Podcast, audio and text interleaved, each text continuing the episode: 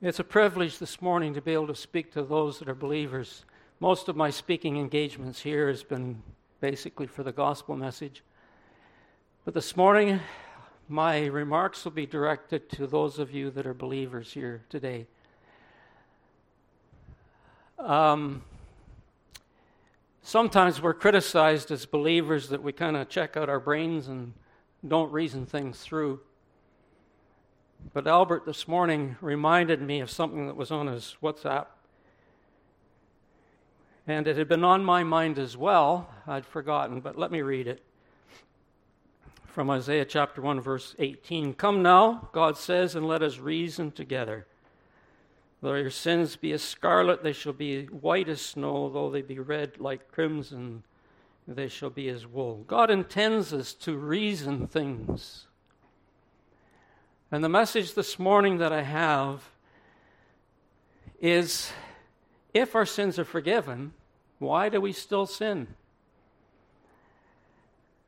Now, I know for myself that took many years to kind of come to some kind of an understanding as to the whole process of that. What does it involve? But before I begin, I'd like to read a few scriptures.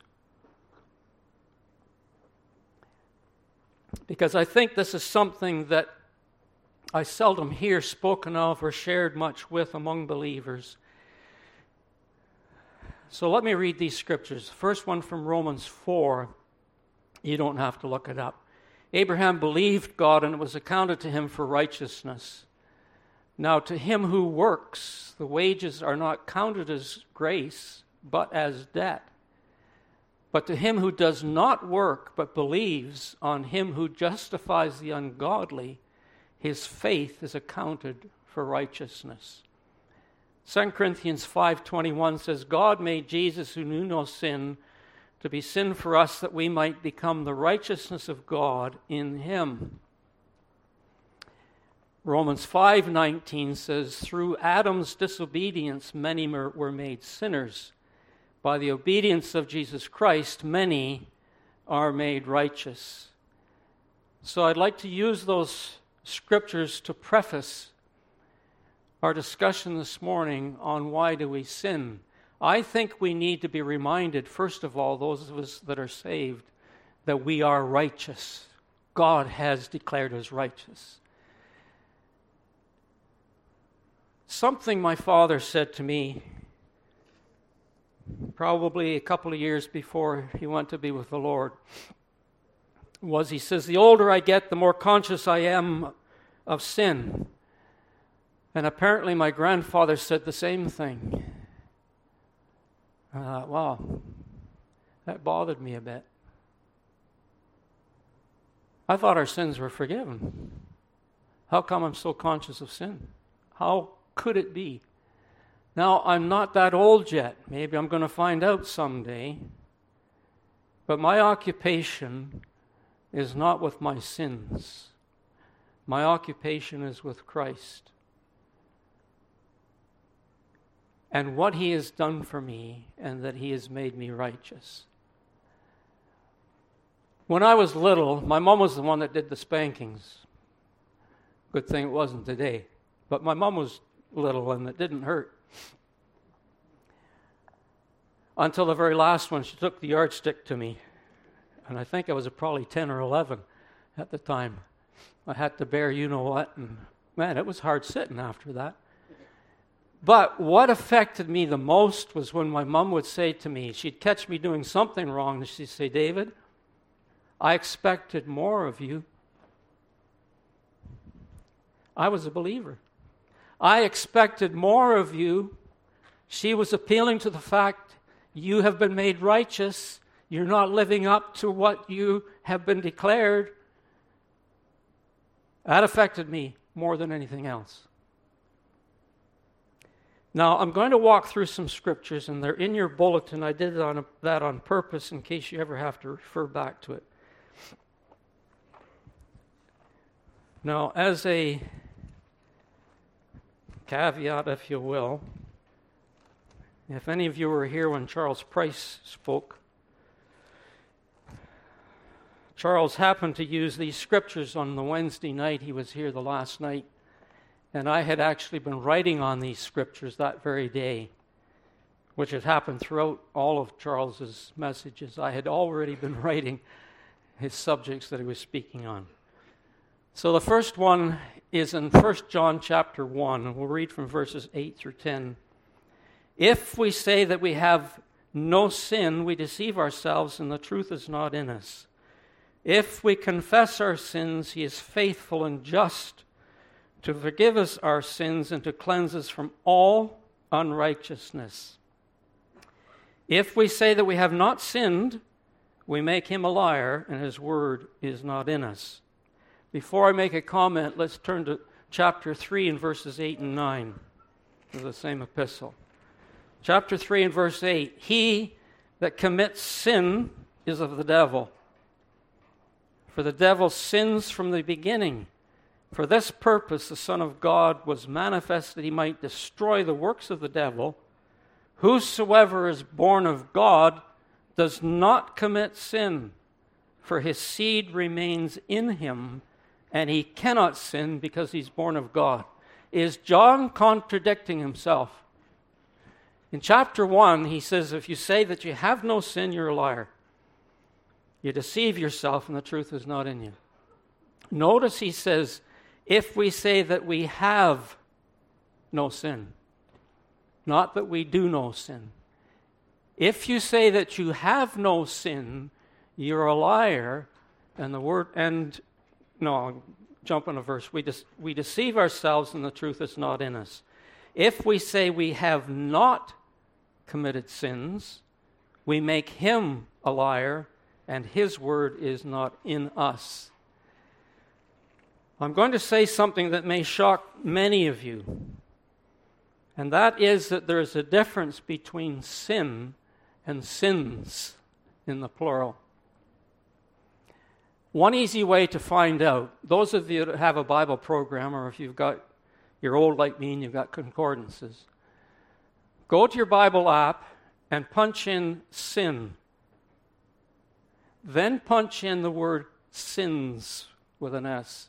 Read all the scripture references to each of those, and you will see that there is a difference between the two.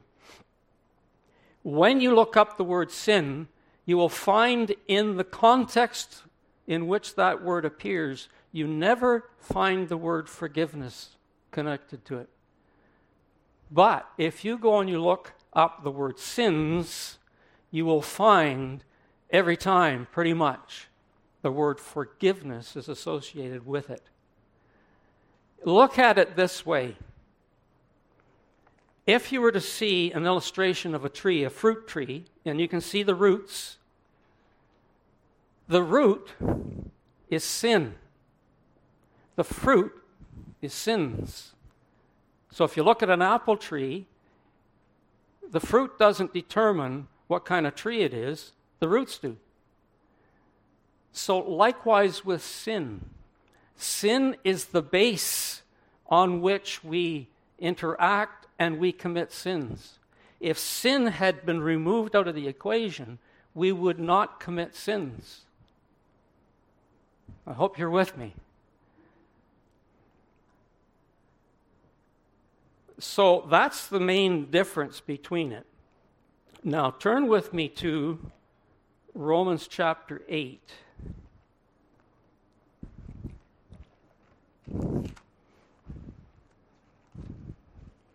By the way, those of you that have been out in the evenings haven't heard a teaching message. So, this is my first teaching message, I guess. Romans chapter 8, beginning from verse 1 There is therefore now no condemnation to those who are in Christ Jesus. For the law of the Spirit of life in Christ Jesus has set me free from the law of sin and death.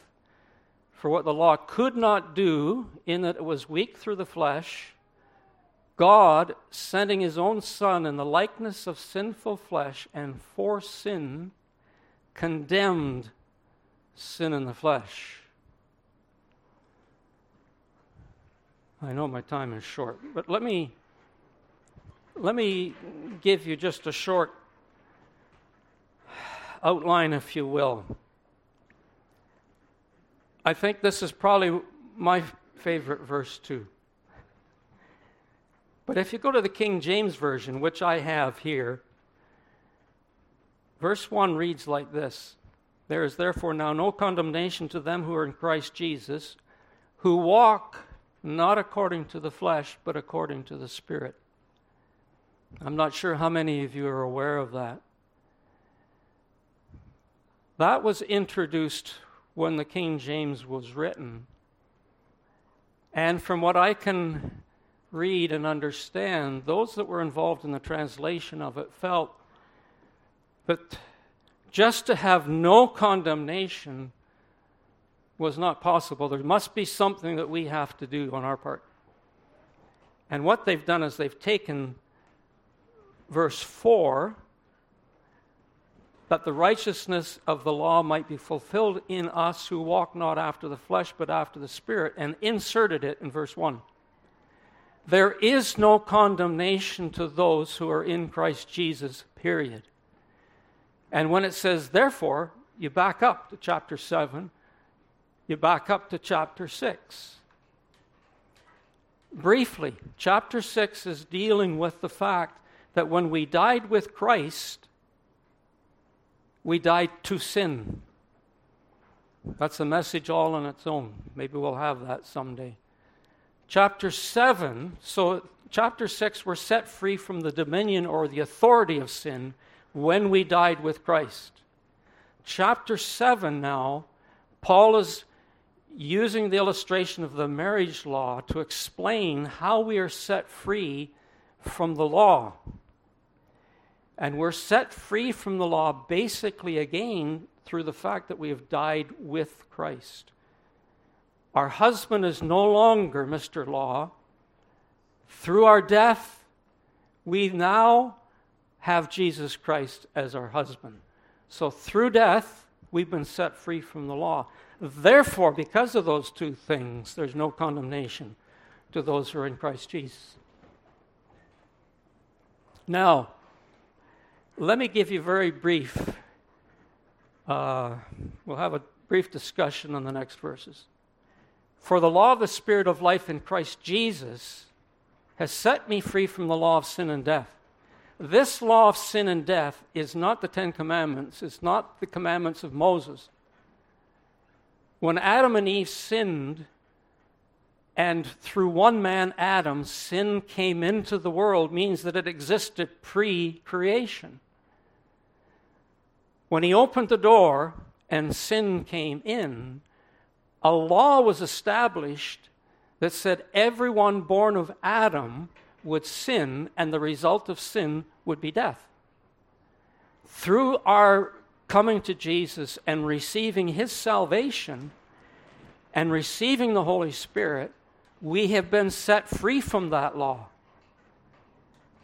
Everyone in the world is subject to that law. Everyone sins and everyone will die because of it. But through new birth, we have been set free from the bondage of that so that death no longer has a sting. We are assured that we will be raised and be with Christ someday. So that's verse 2. Then he goes on, he says, But what the law could not do, in that it was weak through the flesh, God, sending his own Son in the likeness of sinful flesh and for sin, condemns sin in the, in the flesh. The wording of it is a little bit difficult sometimes for us to take in. What the law could not do, in that it was weak. The actual fact is that the flesh in us is so strong that even when God introduces a law, we will not obey that law because flesh in us is so strong. I'm not going to. As soon as we're presented with a law, the first thing we want to do is disobey the law. That's just how we work. So that's what he's talking about there. But what happened at the cross is this sin was put on trial, and it was found guilty, and God condemned it. Think of this as a court of law. When, a, when someone is on the dock, they've committed murder, they've been condemned, and the punishment is death, what happens next? They go back to their jail cell. The sentence has been passed, they have been condemned, and they're awaiting the day of the execution. This is exactly the same thing that has happened with sin. When Christ died, sin was put on trial, sin was condemned, and based on what Christ has done in defeating that whole thing, that whole sin question, it is one day, it is going to come to a point where the final judgment will happen. That final judgment will not take place until the end of the thousand year reign of Christ. When death and Hades are cast into the lake of fire. If death is cast into the lake of fire, the wages of sin is death, therefore, sin will go where death goes. We're now left with the dilemma of okay, my sins are forgiven. How come I still sin? What actually transpired when we were born again, and that's the wording that Jesus used to Nicodemus. And John, in chapter 3, three of, the, of his first epistle, he says, That which is born of God cannot sin. Jesus said, That which is born of the flesh is flesh, that which is born of the Spirit is spirit. So if you're born of the, of the Spirit, you're born of God, you're born again, it means the same thing. And the word born again means born from above. So that Jesus says, I was born from above, you were born from beneath. When we come to salvation and we're born again, we're not born of this world, of Adam's seed. We're born from above. So, what John writes in his first chapter is if we say we have no sin, and we do no sin, we're simply lying because when we came to salvation, we were changed inside, totally new inside, but we were left in these bodies, these mortal bodies that are still capable of sin because we were conceived in sin. I hope you follow. So, these bodies then is what we're left with this problem. And we're tempted to sin because of our five senses what we hear, see, smell, taste, and touch. We're tempted to sin because we're in these bodies with our five senses and we're tempted to sin by what we see through our five senses. This is the difficulty that we've been left with. Yes, our sins have been forgiven, but sin has been condemned, and we're still suffering from that effect. If sin had been forgiven, when it says Satan sinned from the beginning, he would have been forgiven too. Sin is not, it's condemned. God has condemned it in our flesh. This is what is bringing about the tension in our lives.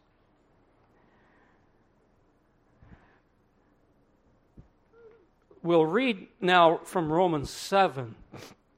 And Charles Price read this too. This is that section where sometimes we get all confused as to who the eyes are that Paul is writing about.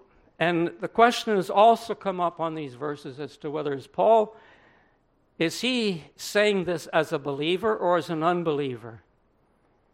And I think you'll find when we go through this, you'll find out that this is the struggle of every believer. Romans chapter 7, beginning from verse 14. For we know that the law is spiritual, but I am fleshly, sold under sin. For that which I do, I do not own. For not what I will, this I do, but what I hate, this I practice. But if what I do not will, this I practice, I consent to the law that it is, it is right. Now that it is no longer I that do it, but sin, in the singular, the root, that dwells in me. For I know that in me, that is, in my flesh, good does not dwell. For to will is there with me, but to do right I find not. For I do not practice the good that I will, but the evil I do not will, that I do. But if what I do not will, this I practice, it's no longer I that do it, but sin that dwells in me. I find then that the law upon me, who will practice what is right, that with me evil is there, for I delight in the law of God according to the inward man. But I see another law in my members warring in opposition to the law of my mind, and bring me into captivity to the law of sin which exists in my members. Jesus, when he was speaking to Nicodemus, he says, That which is born of the flesh is flesh. And we have that as long as we live. But that which is born of the Spirit is spirit. So let me introduce those two thoughts into these verses. And I'll read it back to you, and you'll get an, an idea of what Paul is talking about. So I'll read these verses again. We know that the law is spiritual, but I am of the flesh sold under sin. For I, born of the flesh, do not understand my own actions. For I, born of the flesh, do not do what I, born of the Spirit, want to do. But I, born of the flesh, do the very things that I, born of the Spirit, hate. Now, if I, born of the flesh, do what I, born of the Spirit, do not want, I agree that the law, that it is good. But now it's no longer I, born of the Spirit, who do it, but sin that dwells in me. Let me stop there. He's saying, and we're saying, uh, are you copping out here, Paul? You're blaming this on being born of the flesh. Well, that's exactly what he's doing. It's no longer I, born of the Spirit, who do this, but sin dwells in me. That is, the root is still there. He defines now, he's come to the point of realizing it's sin that is dwelling in his body, that our bodies weren't changed when we were born again. For I, born of the Spirit, know that nothing good dwells in me, that is in my flesh. For I, born of the flesh, have the desire to do what is right, but not the ability to carry it out. For I, born of the flesh, do not do the good I, born of the Spirit, want.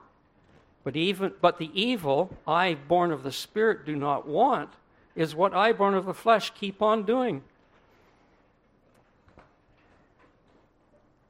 Uh, lost my place. Um, I no longer do it, but sin that dwells in me. That's verse 20. So I, born of the Spirit, find it to be a law that when I, born of the Spirit, want to do what is right, evil lies close at hand. So you get the idea.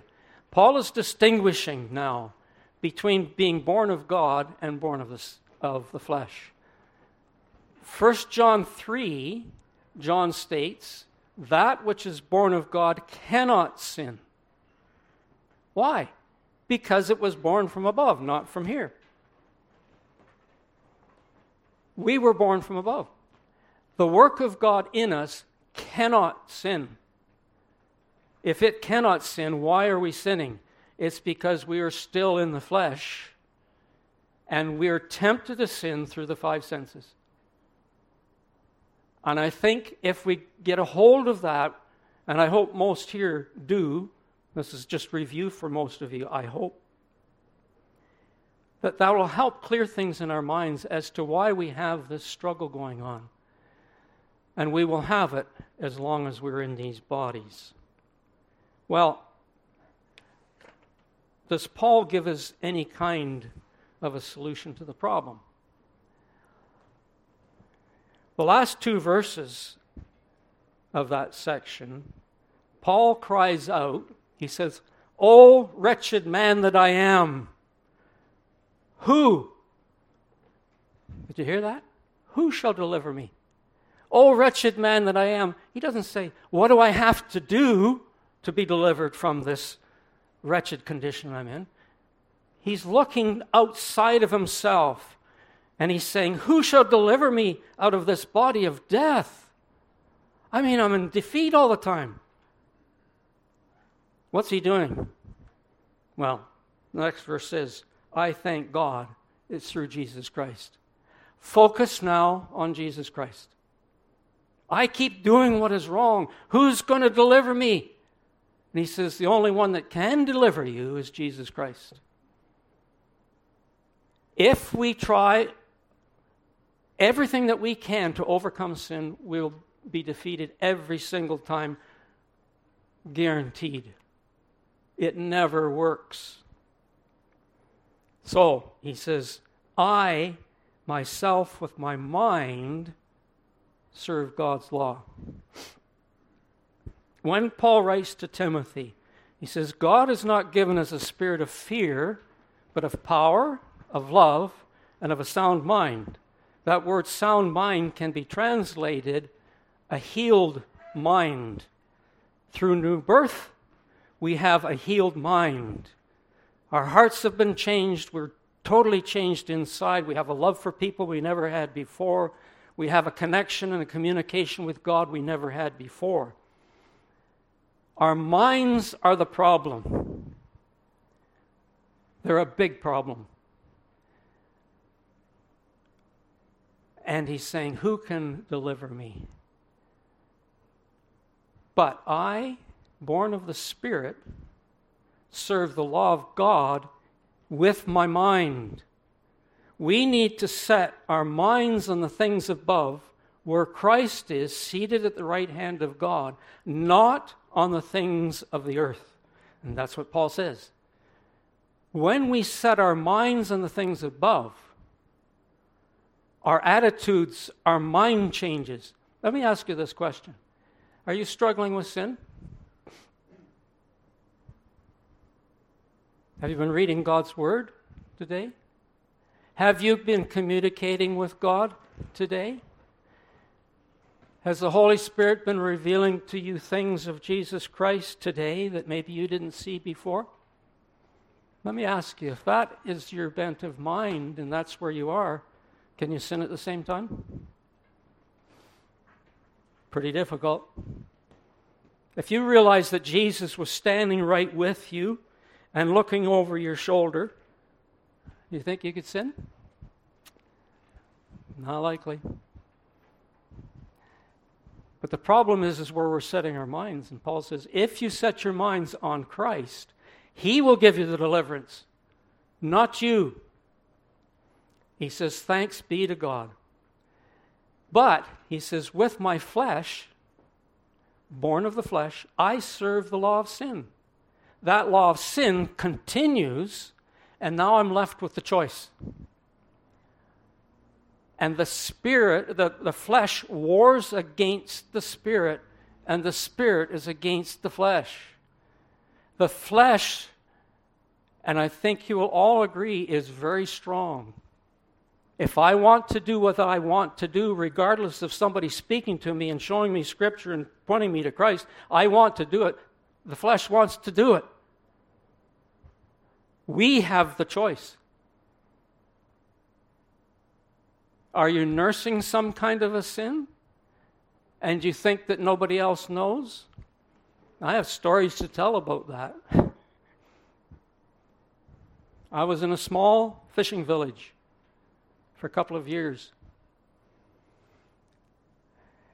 And a plumber, I had to meet with a plumber because he had to do something in the church with the heating system. And he said to me about so and so, he says, You know, he has a drinking problem. And he thinks that the town doesn't know. And this is a town of 3,500 people. Everybody knows everything, especially if you're in business. He thinks nobody knows, but the whole town knows. You may be hiding some kind of a sin or nursing some kind of a sin that you enjoy. And you think nobody knows. Well, within the body of Christ, one of the gifts is a gift of discernment. There could be somebody within this body of Christ here this morning that God has given discernment, and they know because they know, because the Holy Spirit has shown them the struggle that you're going through. Besides that, you think God doesn't know? My mom used to say, Be careful, Dave, you know, your sins will find you out. Yeah, eventually. I've seen it time and time again. Eventually, it's going to come back.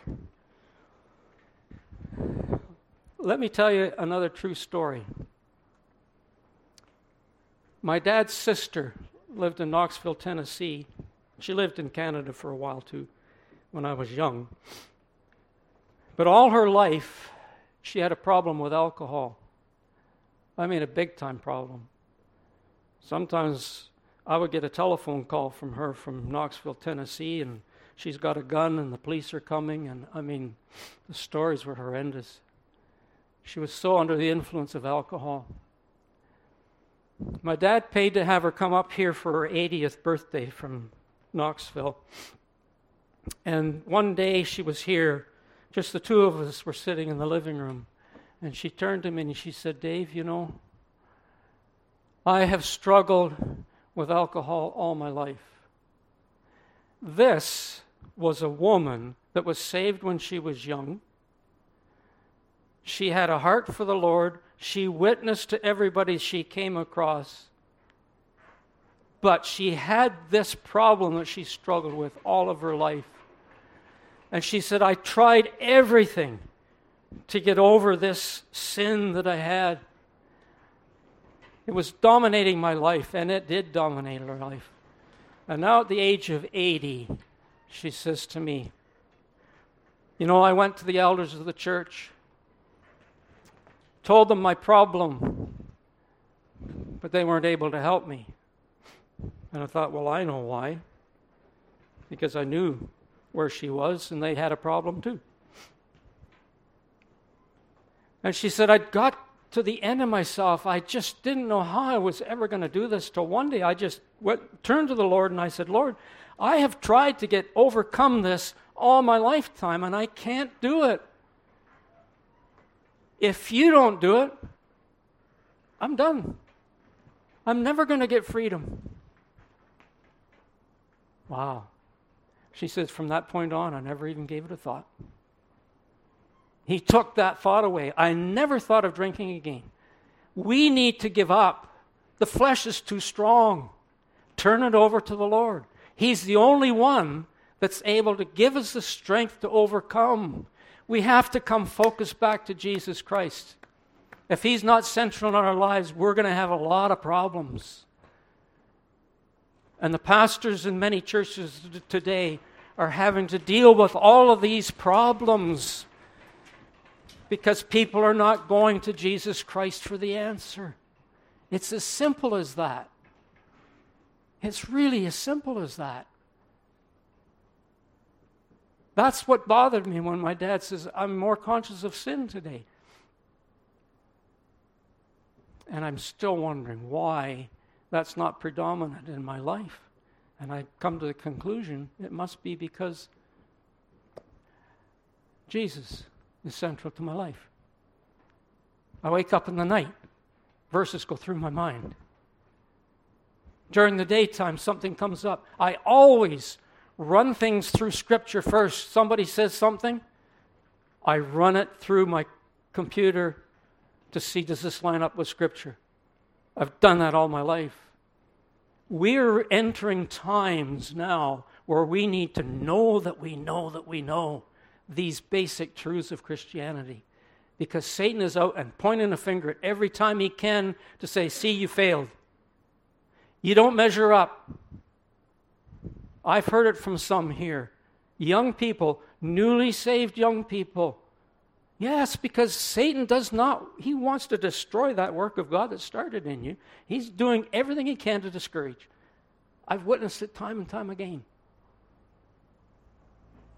So take it from an old guy.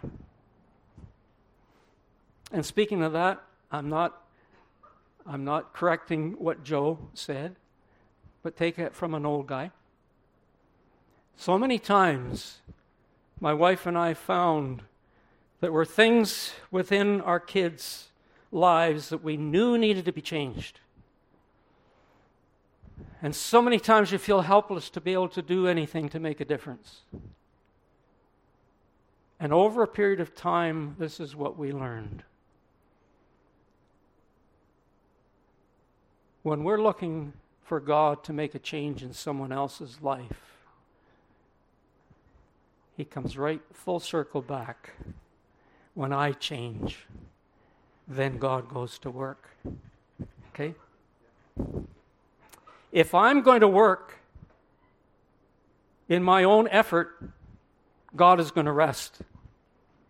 When I rest, God goes to work on our behalf. What a God we have to serve. I hope this makes a difference. Because this subject of sin is not a bad thing, because when we get through to it and we realize that yes, we're still in the flesh, that's why we have the propensity to sin, but we can overcome and be victorious every time we focus on Christ. I hope you're blessed today.